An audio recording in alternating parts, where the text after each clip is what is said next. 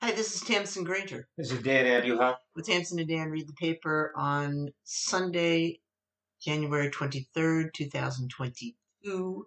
Mhm. It's cold. Yeah, it's cold. It's cold. Uh, yeah, we'll see if we go out later. It might be too cold, but we'll figure that out. In any event, it is cold. We just had a nice visit from Hazi. Uh, so, uh, you know, he's a cutie. Uh, and, uh, you know, we had an interesting week. We did see a movie that, you know, even Hazi, even though he's as, as advanced as he is, uh, isn't quite ready for. But uh, it's a Disney movie. There's such a thing. You got to be at least a year old.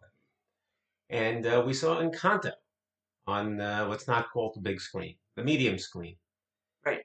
Uh, which is, of course, the uh, Disney animated film uh, that takes place in Colombia Yes. with music by Lin Manuel Miranda. I did note uh, you know, the directors are Byron Howard and Jared Bush and Charise Castro Smith. Um, and it's uh, you know it's wonderfully animated. Uh, we haven't been up on Disney films for a while. why would we be really when you think about it? Because a lot of them are pretty good. Eh, okay, but you And, know, and uh, you know, you might still enjoy them. maybe But uh, you know, It's once our once our kids grew up, yeah, we we, we missed. Uh, that's fine with me. uh, it casts a we were intrigued by this Yeah. because Listen, no one will. No one because there's been a lot of buzz about the music, etc. Yeah. And um, also because uh, Hazi's mommy, Yeah, Nico, yeah. um, Her family has roots in, in Colombia. yeah. So, uh, So we- and Nico and Granger had a business in Colombia. That's So true we too. had, and we have been to Colombia. Right, and there's some. So we were curious. We've been to Bogota, and there's some Right. there's some Spanish in there, and uh, yeah, it's uh, international. It's multi-ethnic, as we like to say. Um, so what did you think? I thought it was fine. I thought it was very pretty. Yeah, Okay. Um, you know, it, it didn't uh, rock my world like Little Mermaid did. well, listen, what, there's only one Little Mermaid. What can I say?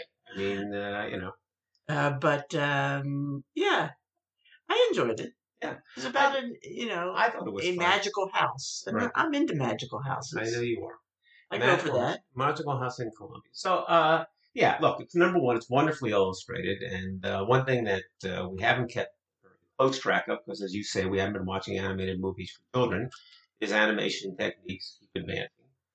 So the kind of stuff they're doing now is just unimaginable. Uh, you know, 20, 30 years ago, uh, and it shows up. I mean, and it's it's wonderfully uh, vivid and. Um, it moves and it moves with the music and you know, it's uh, it's got a lot of pep to it. Uh, uh, and it's a nice enough story. I, do, I did read a couple of reviews. They did note in the reviews that it's, it's the rare Disney movie in which there is no villain, which is interesting when you think about Hmm. it. Uh, Disney Yeah. villains are a big deal. that is it. There are no villains in the movie. I don't know if it's because we're, we're in softer, gentler times or what. Um, some people feel that, that, that the movie kind of loses something because of that. There's a little less in the way of conflict, a little less snap, little mushier with respect to what's going on and what has to be overcome. I think that's those are all fair observations. Uh, you know, we're all uh, Lin Manuel fans, kind of like his music. But I actually read a review uh, on the Ebert site criticizing music, if you can believe it. I think what they said was uh, Lin Manuel should take some time off. He's just recycling himself at this point, Ooh. and ooh. uh, the stuff is all highly derivative and not particularly interesting or distinctive. I think that's a little rough. I think it was fine. There is one hit song. What the name of that song is, Tamsin? Uh, we don't talk about Bruno, right? oh right. Right, and which is a tremendous hit. No, no, no, no, no. No, no. Well, you know all the words. obviously. Yes. Yes. You know, you want to sing a few bars of "We Don't Talk." We don't I, talk. I think I think Yeah. the soundtrack is It's tremendously Popular, successful. yeah. It's like the number one, uh, number one hit. Uh, right. They- They've uh, exceeded the sales from by Adele. So uh, there you go. Uh, so listen, catchy music. Uh, it's fun. I did ask uh, Nico. So wait a minute. Does What? this mean that Encanto is doing better than than what? than like West Side Story? Oh, I didn't look at it, but I'm sure it is. I mean, I it's not. West Side Story is officially a flop. hmm Uh, you know, uh, it will make a little money over time and have a little staying power. And we can talk about, you know, how we feel about that or what it means or what it doesn't mean. This has a built-in audience on, on, on Disney And, and also it's a little hard to compare because what are you comparing? You're comparing the in-theater numbers versus the television numbers. I don't even know what, if anything, the in-theater numbers of Encanto are, but it's tremendously successful in terms of bringing viewership Disney and people watching it. So, you know, those things are so hard to compare these days, but I know this is not considered a flop Yeah. by any means. I'm not comparing Yeah. Encanto the musical to no, I West understand. Side But Story. it's, the it's, it's musical. hard to even Just, com- just, from the point of view of the movie. I understand. It's hard to even compare Yeah. numbers because the numbers are it's such a different drill. Um, but you know, I did ask Nico about uh, whether this was a movie was very evocative for her about Colombia, and I'd seen an article in the Times. She said, no, no, She's- no, no, no. Right, exactly. The words of the song. But there's a reason. There was an article in Times in which a woman says this was so wonderful. She's from Colombia. She saw her father from Colombia, and he was very emotional about it. It was brought to life everything about Colombia. But when Nico read the article, she pointed something out to me, which uh, she would be much more tuned to than I would, which is that the the article, that article, was written by a woman who was not from the city, but was from the shore. Uh, she mentioned a few locations, even like Cartagena, but not Bogota. Yeah. And the uh, movie looks to be taken, or it looks to be evocative more of the shore. The than what- coast. the coast, yeah. Where I'm in Jersey oriented, I say the shore of the coast, and um, that's very different from Bogota. Even the people even speak differently. Now, the one complexity there is that others point out you don't have mountains uh, by the coast, but they just is that that's a magical element of the movie. Right. They're magic mountains. So we're dismissing that. Okay. So anyway, it's evocative of a certain part of Colombia, and that makes perfect sense too. It's not like any film would be evocative of the entire United States. So there's an in you know uh, insightful analysis of uh, what's covered by Encanto. The other thing that happened, uh, is, well, a lot of things happened. Uh, one thing that happened was Meatloaf passed away. hmm Meatloaf, the rock singer, and uh, number one, I'll say we we're fans. We are Okay. Just so you're clear, just so we're clear, we're coming over. That said, we were shocked that it was on the front page of the New York Times. Uh, weren't you shocked by it? Yeah, yeah. I, I think he's fabulous. Yeah. Yeah, I, I love the music. Right. I can't say I think he's fabulous. I don't know anything about him, but um, I've always loved "Bat Out of Hell." That, that that's what it is. the right? minute you introduced it to me, I'm sure, That's because I'm that kind of guy. and um, corrupting you. and you know, but I cultural icon. The way they're portraying him, that, Yeah. that was that seemed to me that surprised me actually. Well, it, is surprising. I mean, you look at that and you say, "My God!" I mean, uh, God forbid one day Southside Johnny's going to pass away, and it's going to be the whole front page. I mean, it's it's just it, it's hard to imagine that that he gets that kind of play, but whatever. Slow news day.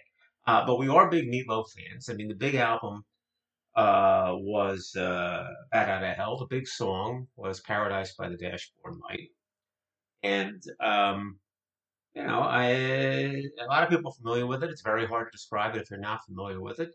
It is uh, the story of uh, sort of an adolescent type story of trying to make it with a girl, and uh, it uh, Bat Out of Hell was one of the largest selling albums of all time.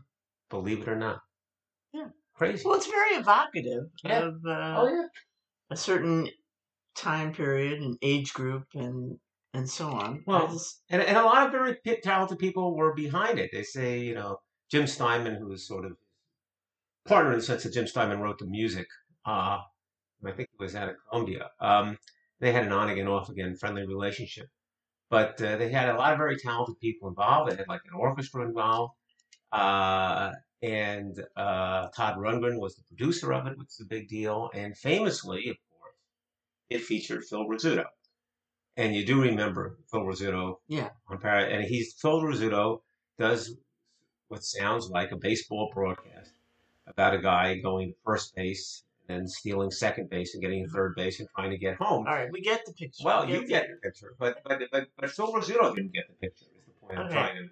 All right. So they talked to Phil Rizzuto afterwards, and they said, you know, Phil, I mean, that's very interesting that you got involved in this artistic project.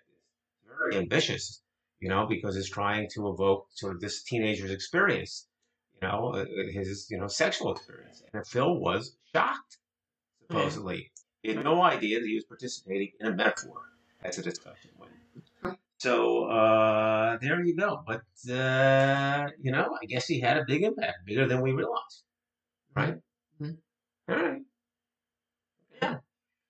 So anyway, sad to see. There was you a there, there was an odd little squib in the uh, front of the Times, maybe today Yeah. or yesterday or something, saying how uh, years ago they were um, when they were first writing about Meatloaf. Yeah.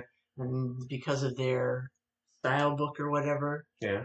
they were quibbling about how to refer to him, you know, um, as Meatloaf. Or You know, when the first mention, subsequent mention, Mr. Loaf, would be Mr. Loaf, Mr. Loaf. and uh, you know, I can see the, the and, times it gets stuck. I guess that. the reporter, and then you know, at some point, a reporter says to him, you know, do you mind if I call you Meat? And uh, he just makes some snappy response, no, no, not if I can call you Eddie or something like that, Right. which is not the guy's name. Yeah. Meaning, you know, because that wasn't his name. right. Um, His name was like Marvin or something. But Yeah. he, you know, it, it's funny. There's some odd things about him. Uh, one is that you know he had sort of a nervous breakdown after this. After he did the big album, and he had was in and out of financial trouble, in and out of success. Uh, he tried various things in Europe. And at one point, he was performing a comedy act with Hugh Laurie. Makes no sense. I can't Yeah, imagine. it. I yeah. can't get any details. On it. Yeah. But the other thing that just goes into the odd fact category is that for a you know reasonably significant portion of his life, Meatloaf was a vegetarian. okay, right, that is interesting. there you go. Uh, and, you know, obviously a, a complex, interesting person. Yeah, but uh, bigger than life. Um, so there was an article, and here's something that we've been talking about. I, wastewater. wastewater. We should get Yields credit. clues We should- future virus waves. How long have we been pounding this issue? How many times have we read This is the third time we've reported on this-. We were on to this 18 months ago, two years ago. The idea. We keep talking. It should be a bigger thing by now. is that they should have caught on, whoever they are. The the point is, you can tell from analyzing the sewage of any place, you know, what kind of what the diseases in town are doing, especially COVID. And how prevalent it is. And, And it's it a actually- hugely uh, useful set of information. And yet people are not using it. Every six months, there's an article saying, here's something.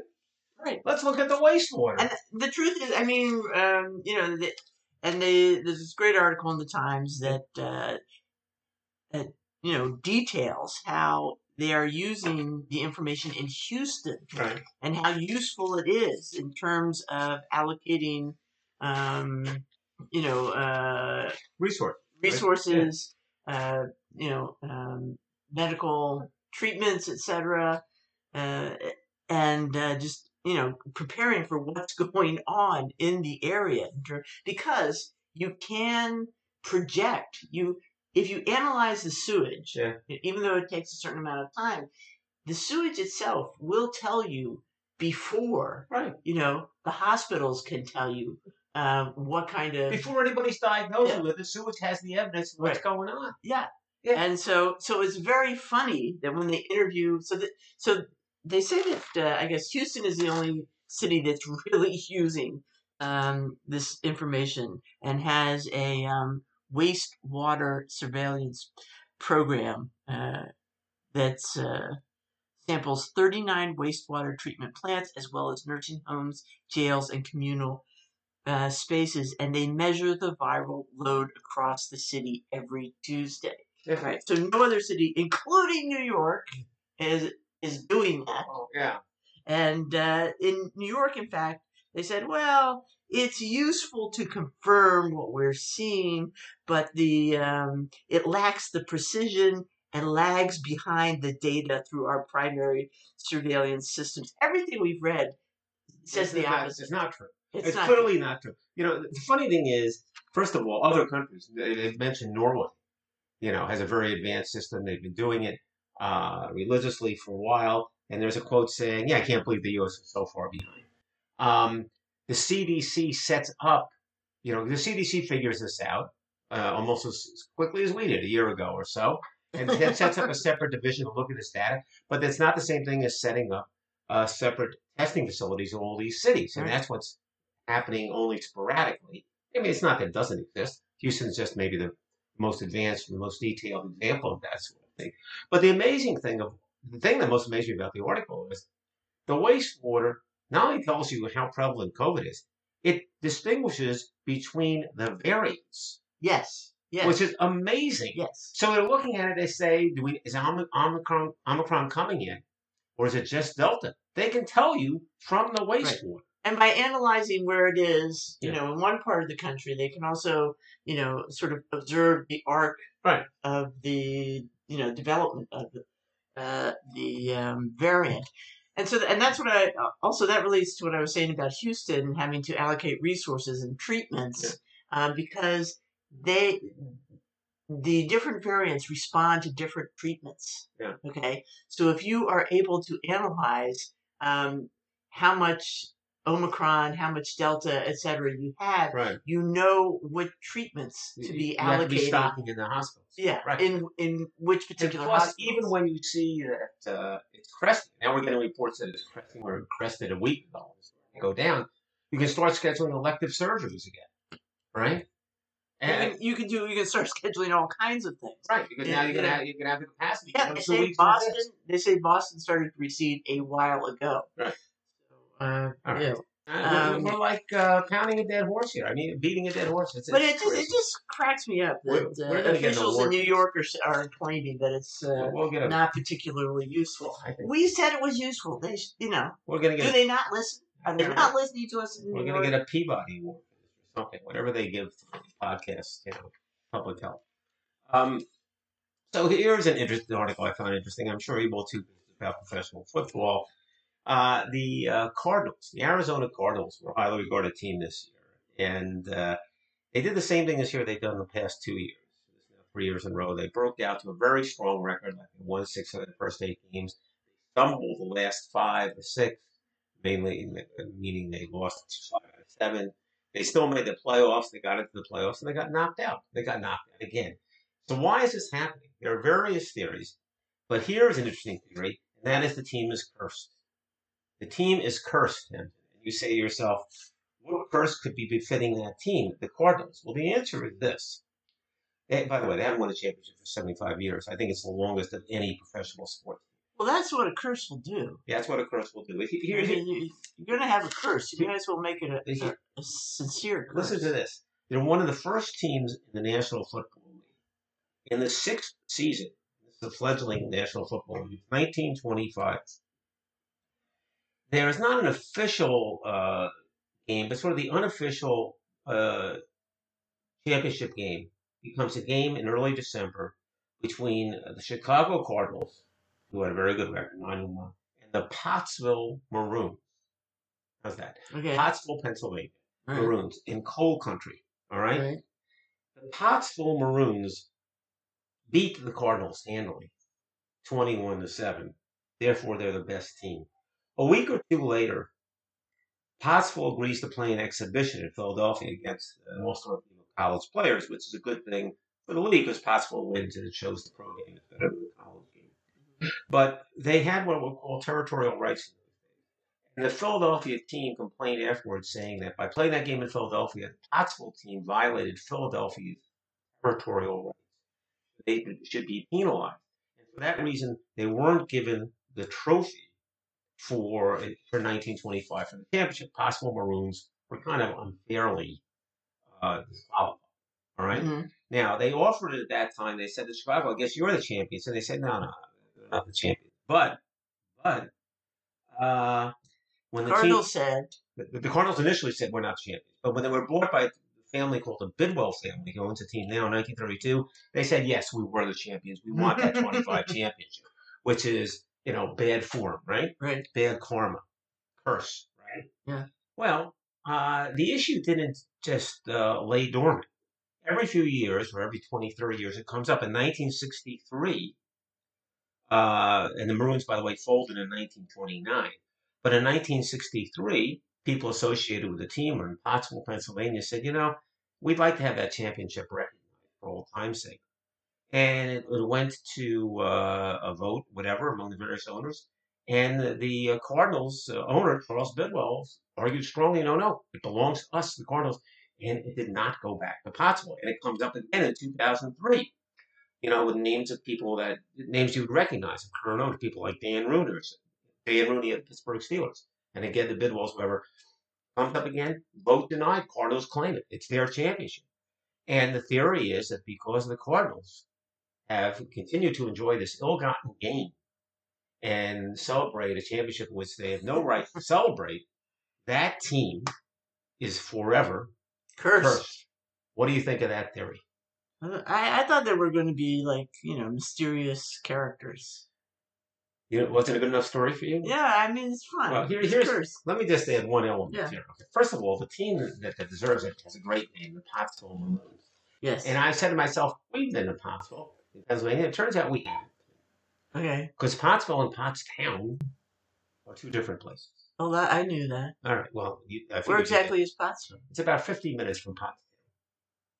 15? 50. Five. 50? So, uh, you know, it's the same idea. It's uh, Philadelphia, I'm sorry, Pennsylvania coal country. And, you know, you get the feeling from Pottstown. Uh, not a lot. All right, all right. That's on. not. Uh, But, but yeah. listen, these people, I think Pottsville needs it. And until the Cardinals uh, straighten up and fly right, uh, they're not going to win anything. Okay? Now Right. you know. Well, just like we keep uh, talking about wastewater, Yes. we keep talking about murals. Yeah. Okay. Right. And moving murals. Yeah. Moving uh, big works of all art Right. that are painted on the wall. Right. And uh, so uh, this week uh, I have one uh, about a mural at Rikers, Yeah. the famous prison, Rikers Island. Right. In New York, Mhm. and uh, that's going to be closed down. There's a mural there painted by Faith Ringgold, um, who is uh, African American uh, painter of the 20th century, who uh, is painter, um, you know, uh, writer, um, mixed media, um, artist, etc. Uh, famous for her sort of uh, her quilts Mhm. and her, you know, uh, sort of quilt-like approach to her quilt-like aesthetic Mhm. to her art. Anyway, back in 1972, uh, she had a commission uh, to paint a mural for the women's the women's house uh, in uh, Rikers for the women's building, and uh, she did. She was uh, paid, I think, like three thousand dollars for this, and uh, for years, uh, you know, um, she's been actually trying to have it moved because at a certain point, a new um, women's facility was built that was closed down. Yeah. It became part of the men's facility as somebody whitewashed it Mm. actually, and uh, it uh, you know it came into some hard times, and uh, she's been campa- campaigning all these years to try to preserve it, to try to move it Yeah. somewhere, and um, they did finally uh, restore it, get it restored, and moved it to the new women's facility. But at a certain point, it's like um, I guess they said ten years ago it was up, uh, you know, in in the um, you know the gym, like way up high, Yeah. like uh, with plexiglass in front of it. Nobody's even seen it Yeah. at that point. Um, so she's uh, she was trying to work out deals that maybe it could go. There were um, she was trying to get it into some you know school, Mhm. a university or somewhere uh, collection, and uh, the problem there seemed to be that the insurance Yeah. uh, costs for the uh, taking care of uh, having the uh, work would be prohibitive. So, but uh, finally, it is uh, going to be moved to the Brooklyn Museum, and uh, and somebody has come through with uh, some big money. The philanthropist uh, Agnes Gund um, has offered to back the creation of a new mural to replace the artist's work at Rikers. So I'm not sure exactly what that means. Um, I don't get it. They're, they're, they're moving the mural or, or they're not. Um, I mean, the, the article, the headline suggests they're moving. yeah, They're going to paint a new one besides. Uh, what, what do you mean by a new mural? I mean, Well, now that you're putting me on the spot here, I don't really understand uh, Okay. um, what's going on. But um, it uh, it seems they're moving the mural. okay, fine. Okay. Yeah. And uh, not everybody's in favor of this. Um, but uh, you know, it's one of those problems where you have a public work of art, and now it's going to a private institution. I mean, museums seem Oh, like public okay. institutions, but they're really private. So there is that complication, but at least it will uh, be safe. All Mhm. right. I will look into this in more depth and Okay. see exactly what's happening All right. uh, to this murals because you know I worry about the murals. Well, you But know, it, you know, it's again, it's. Uh, well, had you ever heard of Faith Ringgold? No. No, so it's not too dissimilar from murals we've talked about from the 20s or 30s Mhm. or whatever, and uh, they get lost in the shuffle. yeah, and, and I'm not. she sure- is prominent. She is prominent, but um, I can see that in a few years, uh, you know, obviously somebody at Rikers forgot for a few minutes and whitewashed it. Yeah. Uh, so I'm surprised you can get that off. But uh, I mean, listen, I'm, I'm not concerned about whether there's a new mural or not. I mean, the article is really they moved it. So uh, good, good, and uh, I get it. There are people who I'm uh, always concerned that a mural be that art be you know, be as accessible as it can be. Yeah. You know, I, you know, it's not my favorite thing uh, that it's going to a museum because that limits it to museum Hey, you goers. know, You know, You and gotta, you, but you pointed out how expensive it is to preserve it, to move it, to whatever. And yeah, you gotta that's a go on gosh darn shame. Yeah, but it, but and yet I mean, there are, there are worse things that could happen. The, Yeah, I the important thing is that somebody came up. the original mural was supposed to, in some way, Yeah. um, help and enhance Yeah, I know what you're gonna say. The, the, experience. the audience it was painted Right. for. I understand, you but but you know that's that's a situation where people voted with their feet. on. I mean, if if if if it had been truly appreciated and celebrated, and people said they got a lot out of it, uh, it probably would have had a different fate. Honestly, it wouldn't have ended up, you know, in a place no one could see it. I think. That's not what I'm saying. I'm No, saying it may have served. You know, it's meant to serve a particular purpose to a particular demographic, right? Right. I, And they are not art critics, and they are not. Uh, these are not people who are going to write essays about how okay. the mural in the dining hall changed my life. It- but- okay, but it may indeed Right. have. But is, You know- was, was there any is there any evidence that fact it was embraced or people enthusiastic about it or enjoyed looking at it or anything at all? I mean, do we have anything at all that suggests that? No, but I don't think that's important. Well, I think it is important. If if, if, if what you're saying is that your focus is to continue to have the mural available in a place that people enjoyed it and benefited from it, then I think you'd want to identify whether Benefit fact- is a tricky thing. okay. All right. Okay, It's hard to identify whether people are benefiting. That's all I'm saying. And uh, you want some scientific uh, No, affirmation. I want that, anything. Uh, anything. I mean, you know, you, you'd like. I agree with you. That should be the issue. That should be the question before anybody moves it to a place that no one can see it behind plexiglass. Someone should ask themselves whether, in fact, people are benefiting from it. Clearly, But- most people feel like you that they can't, and nobody's benefiting because nobody mentioned it. I, I don't know what they. I mean, I Anyway. can't put myself back in. All right, we're getting lost in the weeds here. Let's Okay. move on. Terry Teachout, cultural critic, passed away, 55.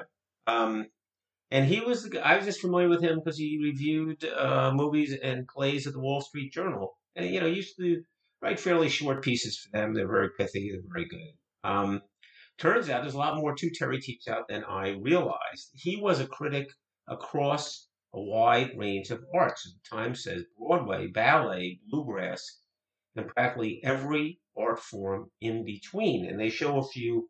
He has a he had a, biography of uh, H. L. Mencken, biography of Louis Armstrong, biography of Duke Ellington, a biography of George Balanchine. So we're talking about dance, jazz, and intellectual life. Um, and of course, uh, you know, as I said before, movies and plays.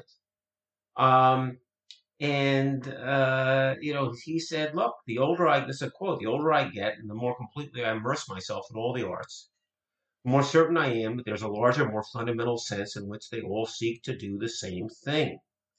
This deep resemblance means that I understand myself to be applying the same sort of aesthetic yardstick to say a ballet on the one hand and a movie on the other. That's an interesting point of view. Mhm. Um, uh, you know, it, it, or at least it takes a lot of knowledge and background to be able to do that. I, have never thought about that way. Um, worth thinking about. Uh, maybe it's true. The other thing is that uh, you know he makes they make a point in the obituary that he was uh, very clear on separating his politics on one hand from art criticism on the other, and he had politics. He was conservative uh, politically. He was associated with William Buckley uh, publication, um, and he said, "Look, those these are just, in my mind, completely, completely different." You know, when I look at a piece of art, I'm not taking I'm not thinking at all about the politics of the artist or my own politics. And here's what he said about that. He said, off the top of my head, I can't think of any important artist whose works I would shun solely because of their politics.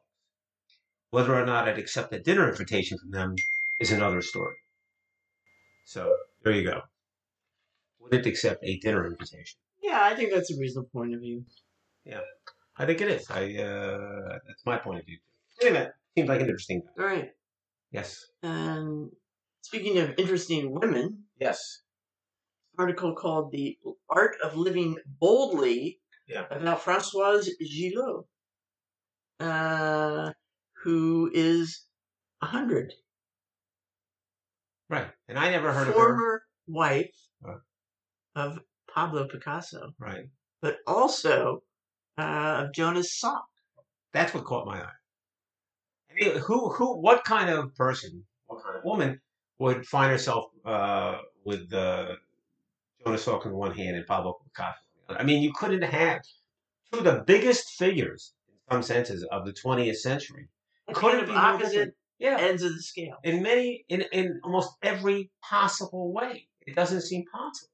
Well, the great article by Ruth La Ferla. Yes, and it's a terrific pictures both of uh, Francoise currently, and yeah. she looks terrific. Yeah, and uh, uh, you know, full of life, uh, and uh, and and some great pictures from her past. Well, she obviously yeah. was very attractive. Very attractive, young woman, much younger than Picasso. Yes, when she became his companion. Married Picasso when she was twenty one, and he was sixty one. There you go. And uh, not the longest lasting marriage ever. They had two kids. Yeah. And then, you know, Picasso was Picasso. I mean, he had uh, um, many yeah. loves, okay, and many wives. And uh, anyway, she she does. Uh, she ends up writing a book uh, telling uh, her story, life with Picasso, uh, which uh, you know makes it clear that uh, you know it was a complex relationship but uh, she seems she just seems fascinating. She's an artist in her own right, mm-hmm. and uh, you know her works are um, in museums, you know, big museums all over the world. Uh, one of her um, a portrait of her daughter Paloma, 1965 portrait of her daughter Paloma, recently recently sold for 1.3 million. At uh, Sotheby's. So she's, you know, a successful artist. She just had to be an extremely interesting um, woman, I think, to um, be married to the developer of the polio vaccine. Well, look, I don't think they say much about that in the article. I don't no, they don't. They don't detail that marriage at all. Right. But uh, they remain married uh, until he dies. Well, I mean, look, she comes across extremely self-possessed. Uh, she's her own woman. Uh, and maybe that's part of the explanation that if she could be comfortable in setting one and setting two. Maybe it doesn't make too much of a difference. It's not about the guy, it's about her. But otherwise, I can't figure it. But uh, she is impressive. There's no question about that.